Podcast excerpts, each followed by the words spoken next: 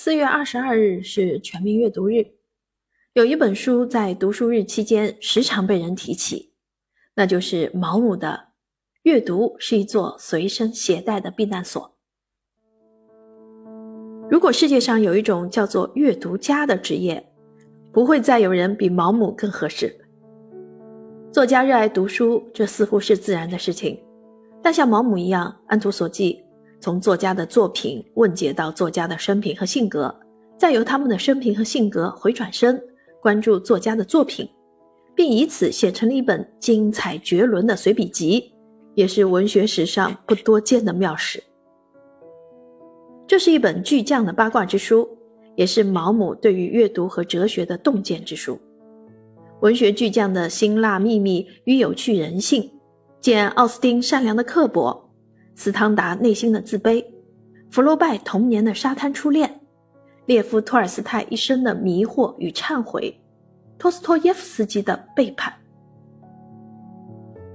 阅读是一座随身携带的避难所，光书名就足以打动人心。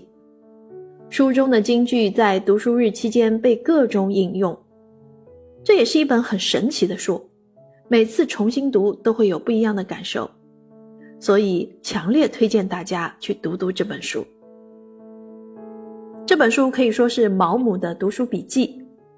读这本书的时候啊，读者仿佛与毛姆展开了一场围炉夜话，一边聊一聊读书这件事儿，一边讲述从书中顿悟的那些思想与启迪。全新版本的阅读是一座随身携带的避难所，有以下几个特点：第一。文学与八卦，形容毛姆的词语有什么呢？毒舌、幽默、刻薄、玩世不恭。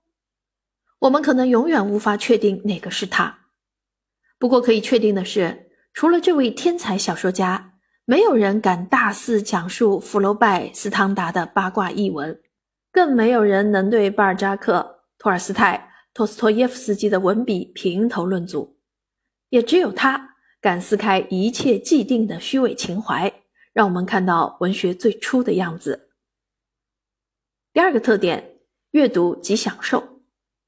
当一位阅读量逆天的文学大佬难得正经的跟你分享读书经验时，你就该意识到事情没那么简单。没错，这是一本让人相见恨晚的阅读指南。